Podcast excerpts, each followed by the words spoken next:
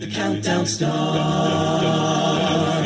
Four, three, two, one. This is Rachel, and welcome to the podcast version of Competition Countdown. Next up, I am thrilled to be sitting down with members from Unexpected Resolution from Ball State University. Their rendition of Third Stories, I'm Coming Round, allowed them to move on to semifinals and won awards for Outstanding Arrangement for Liam Boyle, Outstanding Soloist for Ashton Kester, and Outstanding Mix for Mason Mast. Here are the gentlemen from Unexpected Resolution. Hello, how are you? Hello.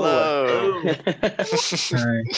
I would love to start out asking what prompted you all to want to compete this year? That's a really good question. So, Unexpected Resolution actually took a year off from competing last year. We just decided that it's a big commitment for our group, and we decided that we wanted to take a year off to kind of focus on actually a big recording project that we did with Voices Only. We fundraised for that all last year, and then obviously COVID hit, kind of threw a wrench in the plans. But after coming back and finishing those recording plans, we really decided that even with it being virtual this year, that was something that we really wanted to be a part of and put our best effort towards. So, yeah. In terms of choosing I'm Coming Round, how did that end up being your nomination or your choice for competition? That's a funny question because we've I got introduced to I'm Coming Round by uh, a member of a different acapella group on campus like two semesters ago, and they were like, "You got to hear this song. It would be great for Unexpected Resolution." I just totally hear it in your guys' voices, and I was like, "Oh, great choice!" And then I was like, "I'm going to do it this semester,"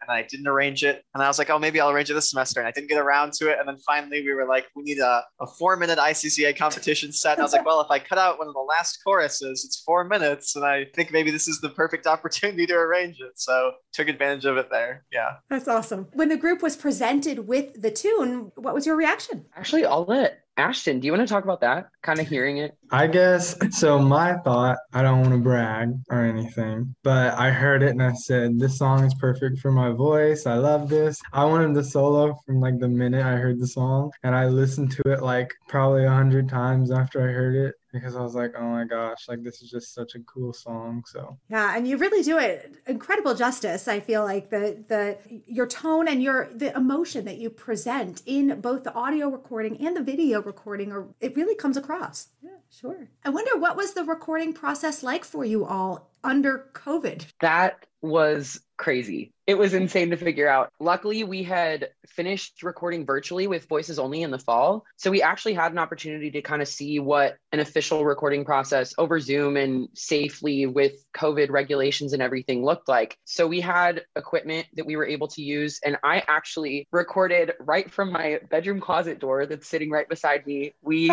scheduled out a whole weekend and had the guys come in one by one. And I tracked all their vocals. And it was actually a quick turnaround. I think we introduced the arrangement the first week we got back on campus in the spring, and we took two, maybe two and a half weeks, three weeks to learn the arrangement and get it ready to perform. And then it was in the booth for a whole weekend. So Wow. And then what about the concept for the video? For those who haven't had a chance to see it, it's the standard sort of unexpected resolution neon green ties and guys in black and there's a bunch of interesting like lighting choices that happen as part of it. And so I wonder, you know, how did that idea come to you? Yeah, so the concept of the video was sort of a little difficult to come up with. We went into this uh, competition with a ballad, which wouldn't usually be a lot of people's choices, but we just were really passionate about this song. So we decided to go with like colors as our theme to make it like more exciting and movement. And we went with like our neon green, obviously, but we also took a blue because it's more of like a somber song. Yeah. And so we sort of mixed them the two together and edited the videos together to be exciting to the eye, but also catch the essence of the song really. We didn't want it to be like too exciting that people were like, is this a happy song? We didn't want the video to be so stagnant that like it gets stale after a couple of minutes. We really tried to keep it interesting while also staying true to the so like the the song. Did you guys discover through this process any new skills, any new tricks that you may want to incorporate into your processes moving forward?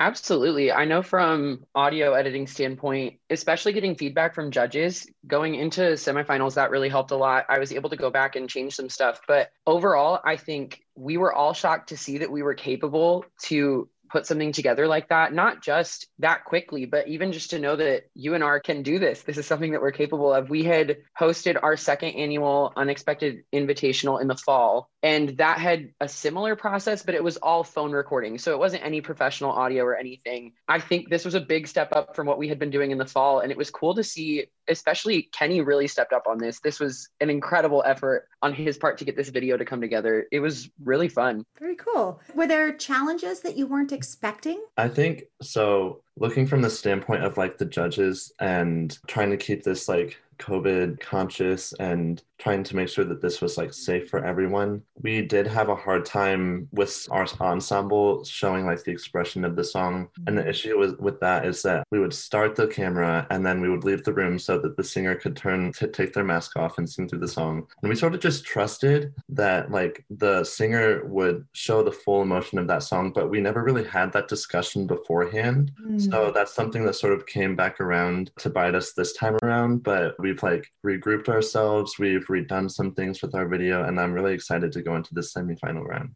Cool. In terms of the rest of the semester, what do you all have going on? Are there things that the group is planning on doing to finish out strong? Absolutely. We, UNR, despite COVID, has actually had one of the biggest years that we've ever set out to accomplish. We, in the fall, like I said earlier, we had our second annual invitational, all virtual. We participated in our larger association at Ball State's fall showcase. And then this semester, we are competing and we released our EP, our first major recording project with Voices Only. And then we've also got a big solo show coming up. That's going to be May 1st. I think that's actually the first time we've kind of announced that date. But that'll be May 1st at 7. It'll be all virtual. And we've got nine new arrangements from this year that we're going to be performing. And it's going to be all similar box videos that you saw in our ICCA set, but all audio by myself. Kenny did all the video editing and it'll also at some point feature soloists from everyone in the group. So it's going to be, we're really proud of that. It'll be really fun. Oh, I can't wait. That sounds amazing. Well, with all the hard work and time and energy you're putting into these things, I'm so grateful that you took some time to spend with us. Thank you so much.